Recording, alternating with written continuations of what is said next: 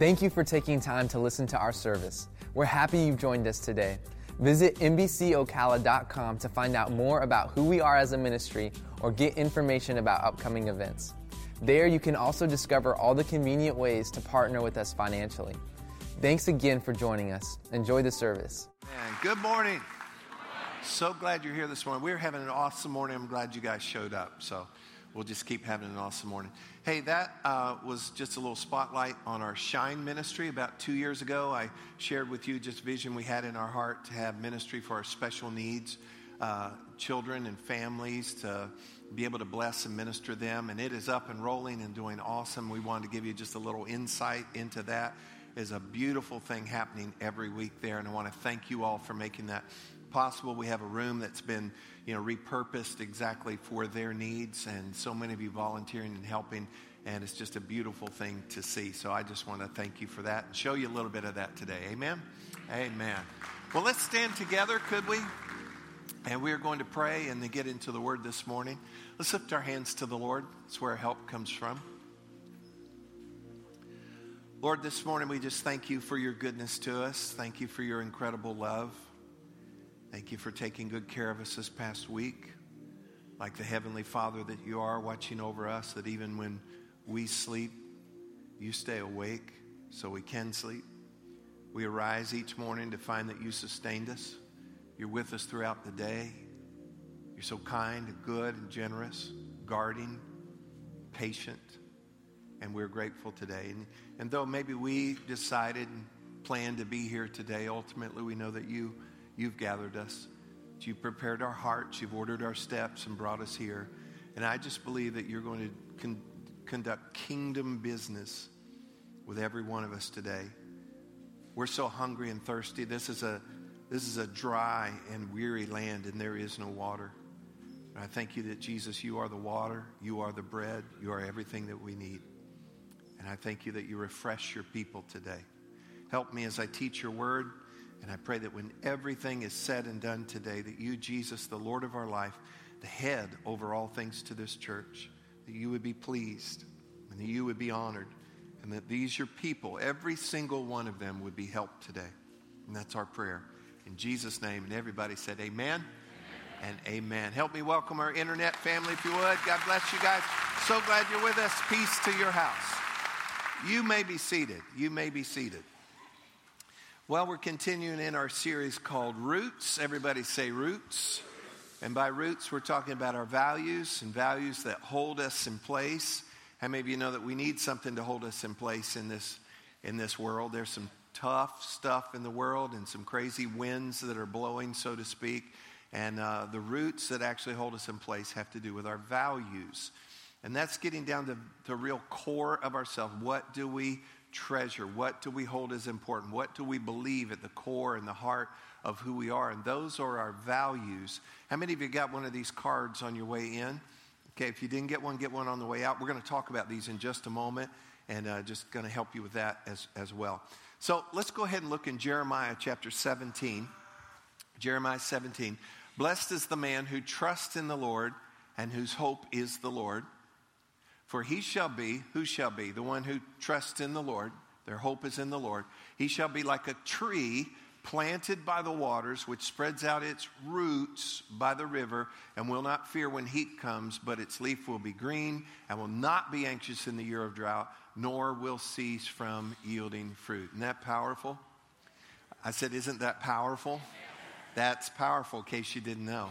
And that is the word picture of the goal of a life in God and trusting God, what that produces in your life. We kind of rephrase it here. Don't get tired of hearing this. It is a people that are happy, stable, fruitful, blessed, so they can be a blessing and ultimately bring glory to God. And if, if that is your goal, how many of you that is your goal? Okay. Well, the rest of you, that's our goal. Um, then don't get tired of it. Don't get tired of that because that I think that describes well what God wants to produce in, in and through our life. And um, so this speaks of it. But at the very core of that, then, are our values. So let's look at this. I want to review this, this progression real quick. First of all, we have our values, and that's what we hold very, very dear. We believe at the core of who we are. Our values inform our priorities. Our priorities, you know, pretty much then uh, are the embodiment of what, of what we value. Our priorities then in, uh, determine, they make our decisions for us. Our decisions then determine our outcomes. So I'll go through it one more time because this is vital. Connect all of this together. Our values inform our priorities. Our priorities make your decisions for you. If you don't believe me, look at your life clearly and you'll see that decision I just made was based on my priorities and then your decisions determine your outcomes. So if you look at your outcomes, and if you even compare, now not in the sense that you're competing with somebody, judging someone, but just by observation, outcomes in people's lives. I'll give you a story about one in just a moment. It really goes all the way back, not just to your decisions, not just to your priorities, but where did those come from? They came from your values. So everything is really value based. Everything is really belief based at the, at the core of who you are. And so that's what we're trying to put in place, making sure what do I hold dear? What do I treasure? What are my values? Um, and we want to help you to do that for yourself, for your family, for how you handle relationships, stewardship, and that, that kind of thing. So look at the card real quick here. This is just a simple tool that you can use if you spend a little bit of time. Now, don't do this in three minutes, okay? This is not like, how many of you in school always had to get your, your paper up to the teacher's desk first? How many of you were under that? I always hated you. And uh, I have one teacher that said, haste makes waste. So, no, I didn't really hate you, but anyway, back to this. Um, don't rush on this. Okay, there's about 20 or 20 or 30 uh, common values that are on the front that people typically would make these a core value in their life. Look at those and then choose these or others. Just think about it, pray about it. Maybe get about 12 or 15 of those. And take some time, look those things up, think about them, write down or think about what you think that means to you, how that kind of works out. And then maybe a day or so later, boil it down to eight or 10 of those. Say, okay, if I have to strike a few and just get a little more, it doesn't mean those other things aren't important to you, but what is more important to you? And then maybe take another day or so and then finally bring it down to about five. And when you get your five, put them on the back of here and then write out do a little research read think talk to somebody you know what those values mean and how do you embody those values and put those here and then don't just throw that away and go wow that was fun then start to make it a part of your devotional life your planning all of those kind of things and start to massage and weave these things into your life because your values inform your priorities. Priorities make your decisions for you, and ultimately, it's going to have great impact upon your outcomes. Amen? So, so far, sharing with you some of my values, some of the values of Meadowbrook Church. And uh, we've looked at these so far. The first week we looked at biblical truth. Everybody say biblical truth. Two weeks ago we looked at authenticity. Say authenticity. Last week we looked at serving and also, go ahead and say it, serving, and looked at the idea of servant leadership. And today want to talk to you about family. Everybody say family. So let's talk about family just for a moment. Um, sometimes people say, well, they're just acting like family, or we'll treat you like fam- family. I mean, that's not always, always a good thing, you know. And more and more families have gotten fractured. We have so many things. Technology has invaded family. Um, you know, it's hard to get everybody together. When you do get together, to get them to look in the eyes because we've got phones or pads or whatever, or watches or whatever that are going off. Um, you know, one of the biggest family arguments is who took my phone charger? right? And, I, and I, I read this too that if you want to have a family meeting, the way to do it is turn off the Wi Fi. Everyone will come running, okay? And then you can say, well, since I have you all here, we can, we can talk.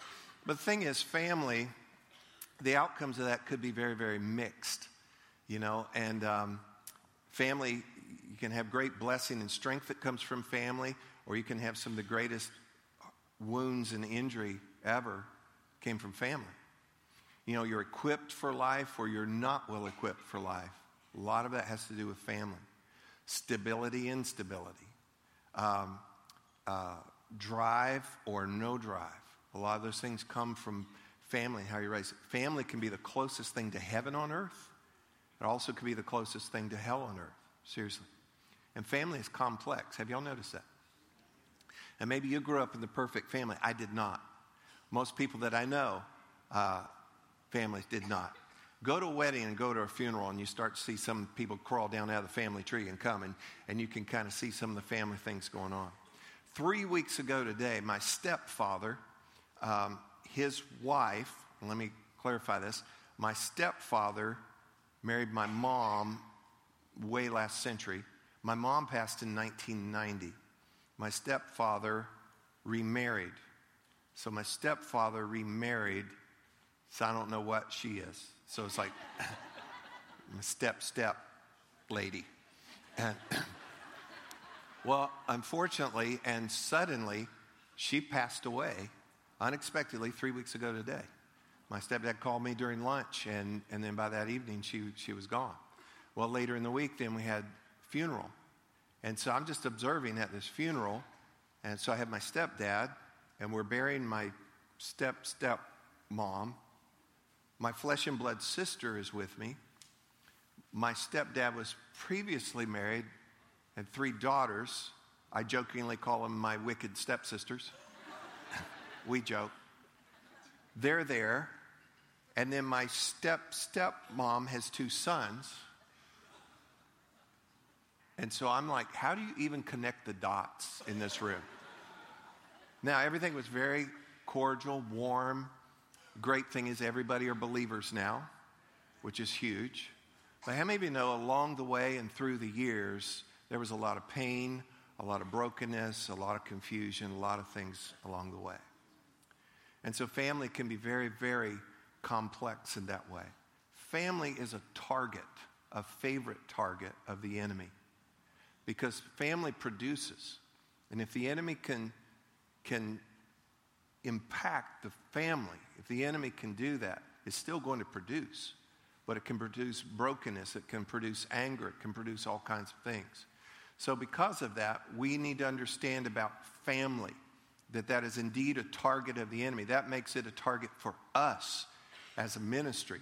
Uh, our staff, they know family first. If they've got a situation coming up, I don't know what to do, I've got this responsibility. Family first. It needs to be a, a, a very clear priority.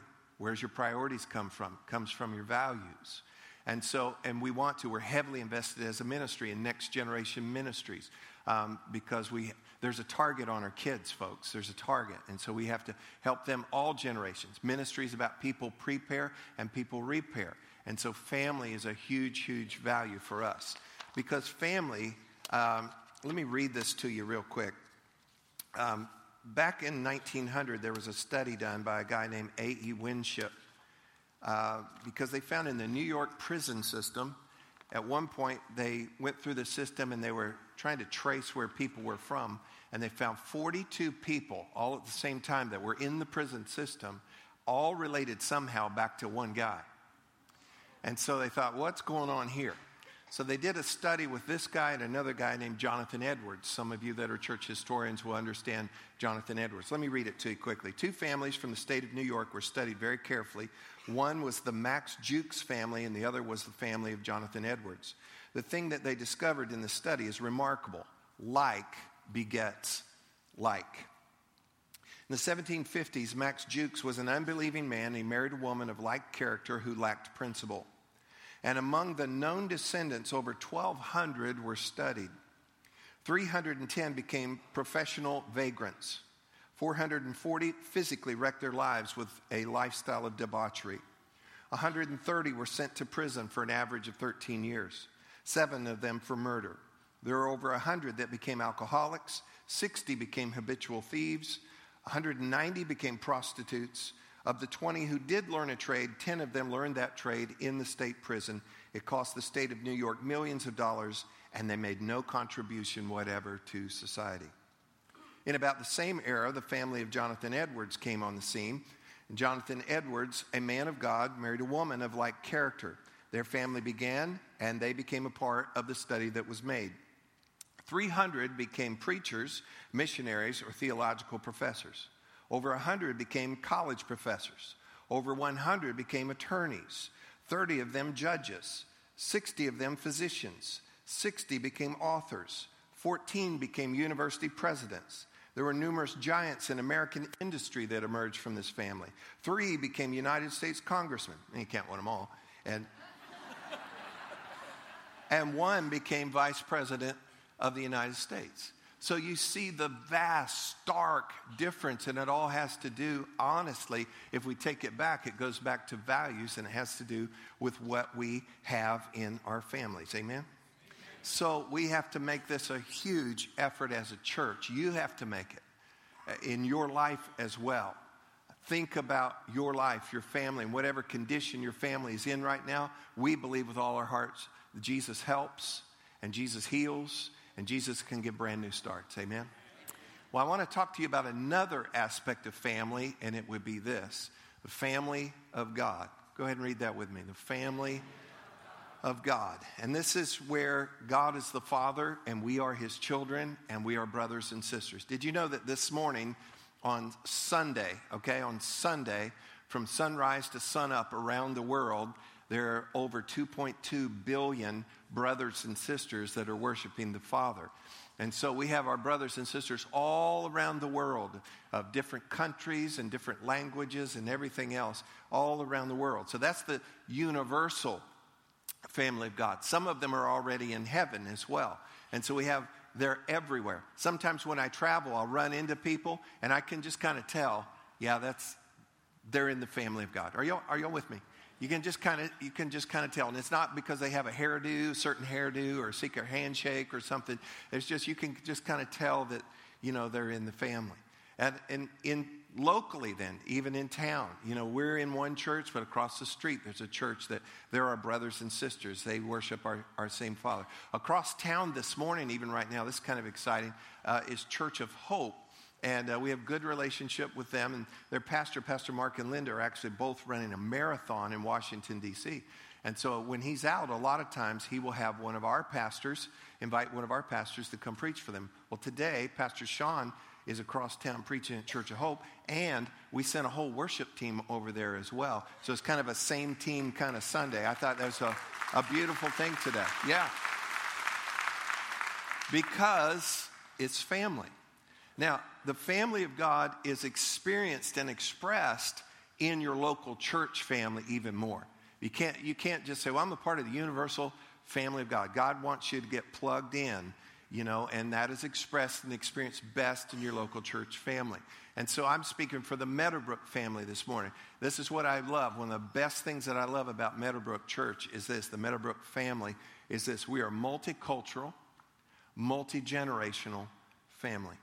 Multicultural, multi generational. I'll explain a little bit of that as we go. But this is the wonderful thing about our body it's a slice of the city. Listen to this race or ethnicity is not an issue in the family. Color doesn't determine acceptance into the family, it doesn't determine acceptance by the family. The gospel is to all people, it is to all nations. And this has been a national issue right now, but I want you to know that true racial reconciliation happens in Christ. It happens in the family of God. I'll explain a little bit more about that in a moment. Not only is ethnicity not an issue, Age is not an issue in the family of God. We're multicultural or multi generational. Age is not an issue. As a matter of fact, age only enriches the family. And I believe that more and more the older I get. Class is not an issue. Past is not an issue. Background is not an issue. You say, Well, I was black sheep in my family. Well, God loves black sheep. God collects black sheep. Any black sheep here this morning, you know? And, and that's not an issue. Male or female is not an issue. Here's the issue the cross. And the cross is the great equalizer. Paul writes that when you come to the cross, it's level ground, so to speak. There's neither male or female, bond or free. There's not color, there's not class, there's not any of those things. We come to the cross and we are simply the children of God, and that is the family of God. Can I get an amen on that this morning? So, God's favorite image throughout Scripture is that of family. It's woven throughout Scripture, it's woven throughout Christianity. And then we come to the New Testament, and the best descriptor, the best New Testament descriptor of God is what? Heavenly Father. Heavenly Father. And, and uh, he takes good, good care of his children. Amen? Amen? Now, the family of God, and this is, this is the cool part right here. You ready? In the family of God, everyone is adopted. That's part of the equalizer. Every one of us is adopted. None of us are the snooty kid who I've been here all along. Every one of us, lost, broken, outside, part pirate, whatever your story is, wherever you're from, and even the best that you could do, and if you, you came from the very best, whatever, it really doesn't matter because we're all adopted into the family. Look with me in Romans chapter 8. I'm more excited about this than you are, I can tell this one. Says, So you've not received a spirit that makes you fearful slaves. Instead, you received God's spirit when He adopted you as His own children. Now we call Him Abba. It's an Aramaic word, Father. It's a very intimate term of Father. Go ahead. For his spirit joins with our spirits to affirm that we are God's children. And since we are his children, we are his heirs. So we say we're all adopted. Everybody say, I'm adopted. And we believe in adoption around here. We believe in fostering around here because God is the, the originator of that. And so we're all adopted. Ephesians chapter 1 says that we were chosen, adopted, and accepted in the beloved. And so we come in, and now He has adopted us, He has made us His children, and if we're His children, we're also His heirs. So we're not just that He, all right, I'll take you and I'll take care of you, but don't expect anything else. No, He's saying everything that I have is yours. We become heirs as well. So this is not just about uh, DNA. This is not just about some kind of genetic lineage. Have you seen all that on TV? You can pay a hundred bucks or something and they send you a tube and you spit in it and they come back and tell you you're part pirate and part whatever else, you know. So my wife did it and she found out she's British and Martian and something. I, I forget what all, well, all it was. Sometimes I just wonder and I thought, you know, I bet I could do that. I could send people out tubes for a hundred bucks and you know, but hopefully they're being on the up and up about that. But this is not about DNA. This is not about uh, genetic lineage. This is about relationship. Relationship. Look at this. It is all about relationship. We are, because of what He has done, we're now related to God. And guess what else? We're related to one another. Now, what brings the strength and the joy to any relationship, think about it, is this word fellowship. Fellowship. Fellowship is not just sitting down and having a cup of coffee and talking. Fellowship, the New Testament Greek word here is the word koinonia. You don't need to remember that. But it means to share together. And it's not just to share it together when everything's good, it's to share it together when everything is bad. It's to go through it together. It's to rejoice together. It's to weep together. It's to cheer each other on, carry you when I have to. Please carry me when I need, need to be carried. It is that kind of fellowship that brings the strength and brings the joy to relationship. So I want us to look at two relationships that end up having the fellowship that brings the joy and strength to it. So the first one is this relationship to the Father. Come on, read that with me. One more time with a smile on your face. Ready? There you are. Relationship to the Father. And let me say this about the Father He's the perfect Father. I don't know what kind of dad you had or whatever. I had a I had a great dad, and I had a stepdad, and he was great, you know, and they all had their limitations. I'm dad of five. I've tried to be a great father. I really, all my heart, all my uh, whole time has been so, so important to me, certainly a value. But I know I've not been a perfect father. And now, the closer we get to being empty nesters, you know, and the kids going off, we, we, Alicia and I sometimes are talking about maybe we could have done better at this. Maybe we could have done better at that. Maybe we couldn't have been so hard on them about that. Maybe we should have been way harder on them about this, you know. And you just kind of go through that. And so none of us, as hard as we would try, would be perfect. But I want you to know this. Listen to me. God, as Father, is a perfect Father. And if you're his children, any of his children here today? Any of God's kids here today? Okay. How many of you would say, yeah, he's, he's awesome Father? You know, we talked about it in prayer early, early on. You know, he stayed awake all night so you could rest. And when you woke up, he sustained you. He will provide for you today. He will protect you. How many of you have had God show himself strong for you? Hold things back and protect you, help you, provide for you, give you wisdom, guide you, warn you, reward you, give you favor. Come on, God is a good father. And, and he's, hey, listen, and he's, he's never absent from us. It's like, where's dad? Yeah, I went through that a, a point in my life. You know, we wake up one day and dad's gone. I want you to know something. This father will never leave you. He will never leave you. He is always with us. He's a perfect father. And so we have a relationship with the, with the Father. Look with me in John chapter 1. John chapter 1. John chapter 1. There it goes. Three times the charm. He came into the very world he created, but the world didn't recognize him. He came to his own people, and even they rejected him. But to all who believed him and accepted him, he gave the right to become the, huh? The children of God. Go ahead.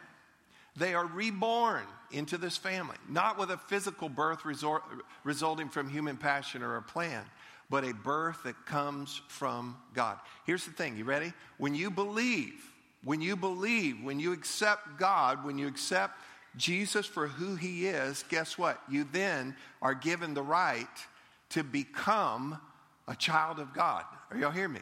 You don't have to go through this long class.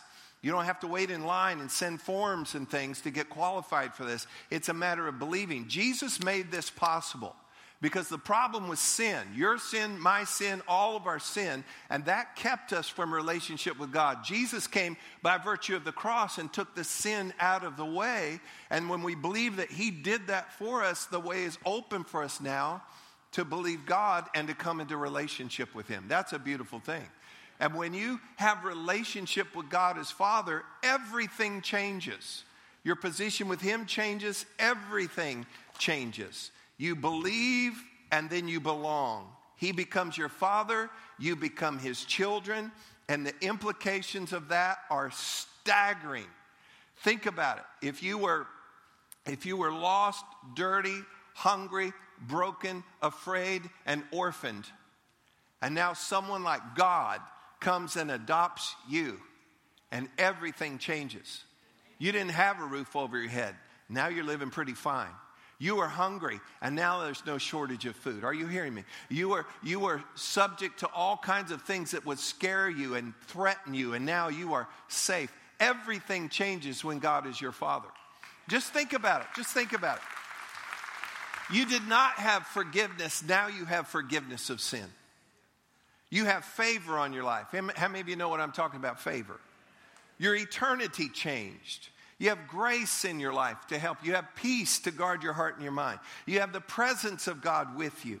God becomes your source. When He wasn't your father, you were your source, or you thought the government was, or your mom was, or I hope I have a rich aunt or something. But God is your source when you understand He's your father. He gives you wisdom and He puts you in a family relationship with the Father. The second relationship is this relationship with your brothers and sisters, relationship to brothers and sisters. Again, this is fellowship. This is sharing our lives. It's sharing ourselves, or sharing our T4, our time, our talent, our treasure, and our touch. In the, in the book of Acts, in Acts chapter 2, it describes the early believers.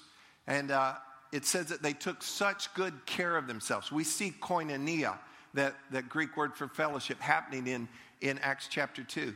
Church historians write that as they observed those outside of the family of God, as they observed these, these new believers, they were literally jealous of them because of the way that they cared for one another. That actually caused many people to come into the family of God. Guess what? You and I are to take such good care of our brothers and sisters that people outside of the family say, I wish I was in that family.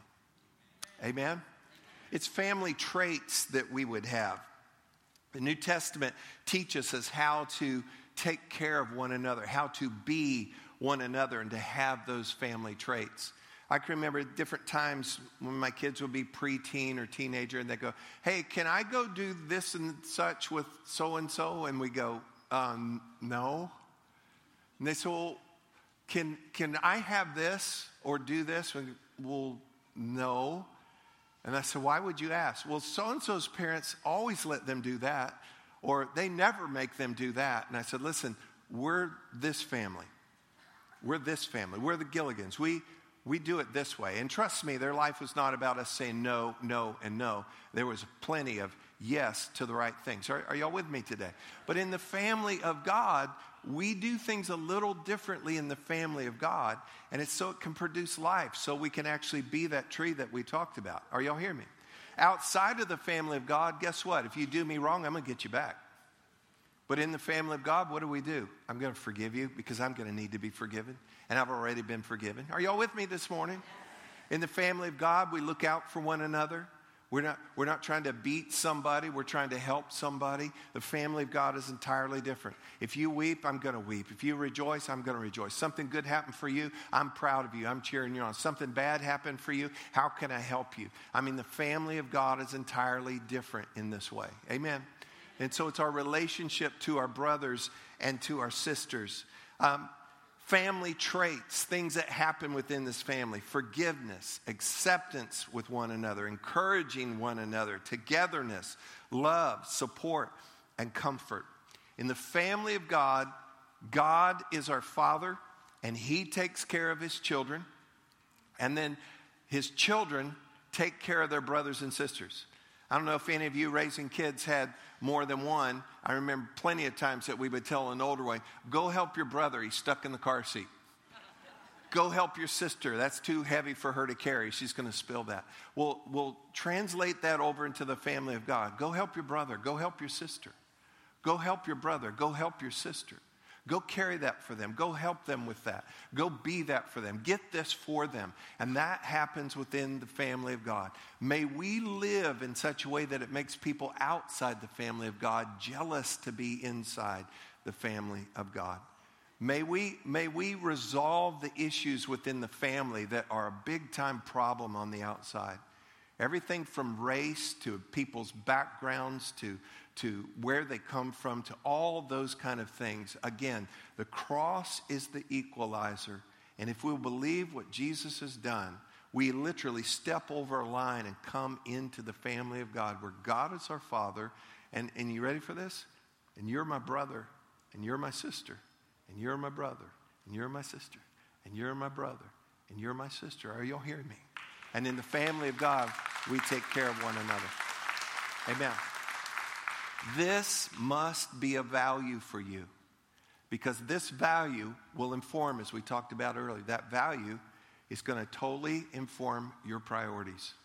Your priorities are going to make your decisions, and your decisions will determine your outcomes. Let your outcomes reflect the fact that being in the family of God, having time with your Father daily, I mean, what kind of relationship, what kind of fellowship would it be with God Almighty if we get up we go about our stuff and we don't even talk to God or think about our Father until 1:15 in the afternoon and we've made a huge mess. It's better to start our day and thank you, Father, that you watched over me tonight, that you got me up this morning, that today you'll surround me with favor. Today you're going to load me with blessings. Today you're going to help me. Today you're going to use me to have that relationship. And then to walk out into the world and to realize there's my sister. There's my sister. There's my brother. And to realize I have, I have responsibility toward them and they have responsibility toward me. It is the safest, best place to be on this planet. It is a precursor and a foretaste of what heaven will be like. God is our Father and our brothers and sisters in the family of God. Will you please do this? Take good care of one another and make sure we honored our Father. In the book of First John, it says there's two ways you can tell. There's two ways you can tell if somebody's really in the family of God. If they truly respond right to the Father and if they truly love their brothers and sisters. And I want to say something. We honor the Father God. Let's make sure that we love and take care of you. All of us take care of one another, brothers and sisters. And just like the old song says, there's an old song that says, I'm so glad I'm a part of the family of God. And I just want to say to you, I'm so glad I'm in the family of God with you. Take good care of one another. Love each other in such a way that those outside the family say, Man, I wish I was in the family. And then you know what you can do? You can invite them into the family. You can invite them in. I don't know what it was about my mom. My mom was, was a, a, a tremendous lady. I miss her horribly. But mom was never really open and inviting to other folks. I remember a few times I would say, Hey, could I have so and so over? No, I'd rather not. Um, you know, other times neighbor kids would say, Hey, you want to come eat? We're having corn dogs. And I go, Yeah. And so I'd go eat at their house. And then maybe a few days later, say, Hey, maybe you could come eat at my house. I'd go ask my mom, Nah. So I just got to where I stopped asking because I didn't think they would be invited or welcomed. But you know what? I talked to the father this morning. He said we could invite anyone. We can invite everyone to come into the family of God. Amen. Did y'all get anything at all out of this today? All right. Thanks for listening to this week's message from Meadowbrook Church. We hope you'll stay connected by following us on Facebook, Instagram, and Twitter at MBC Ocala.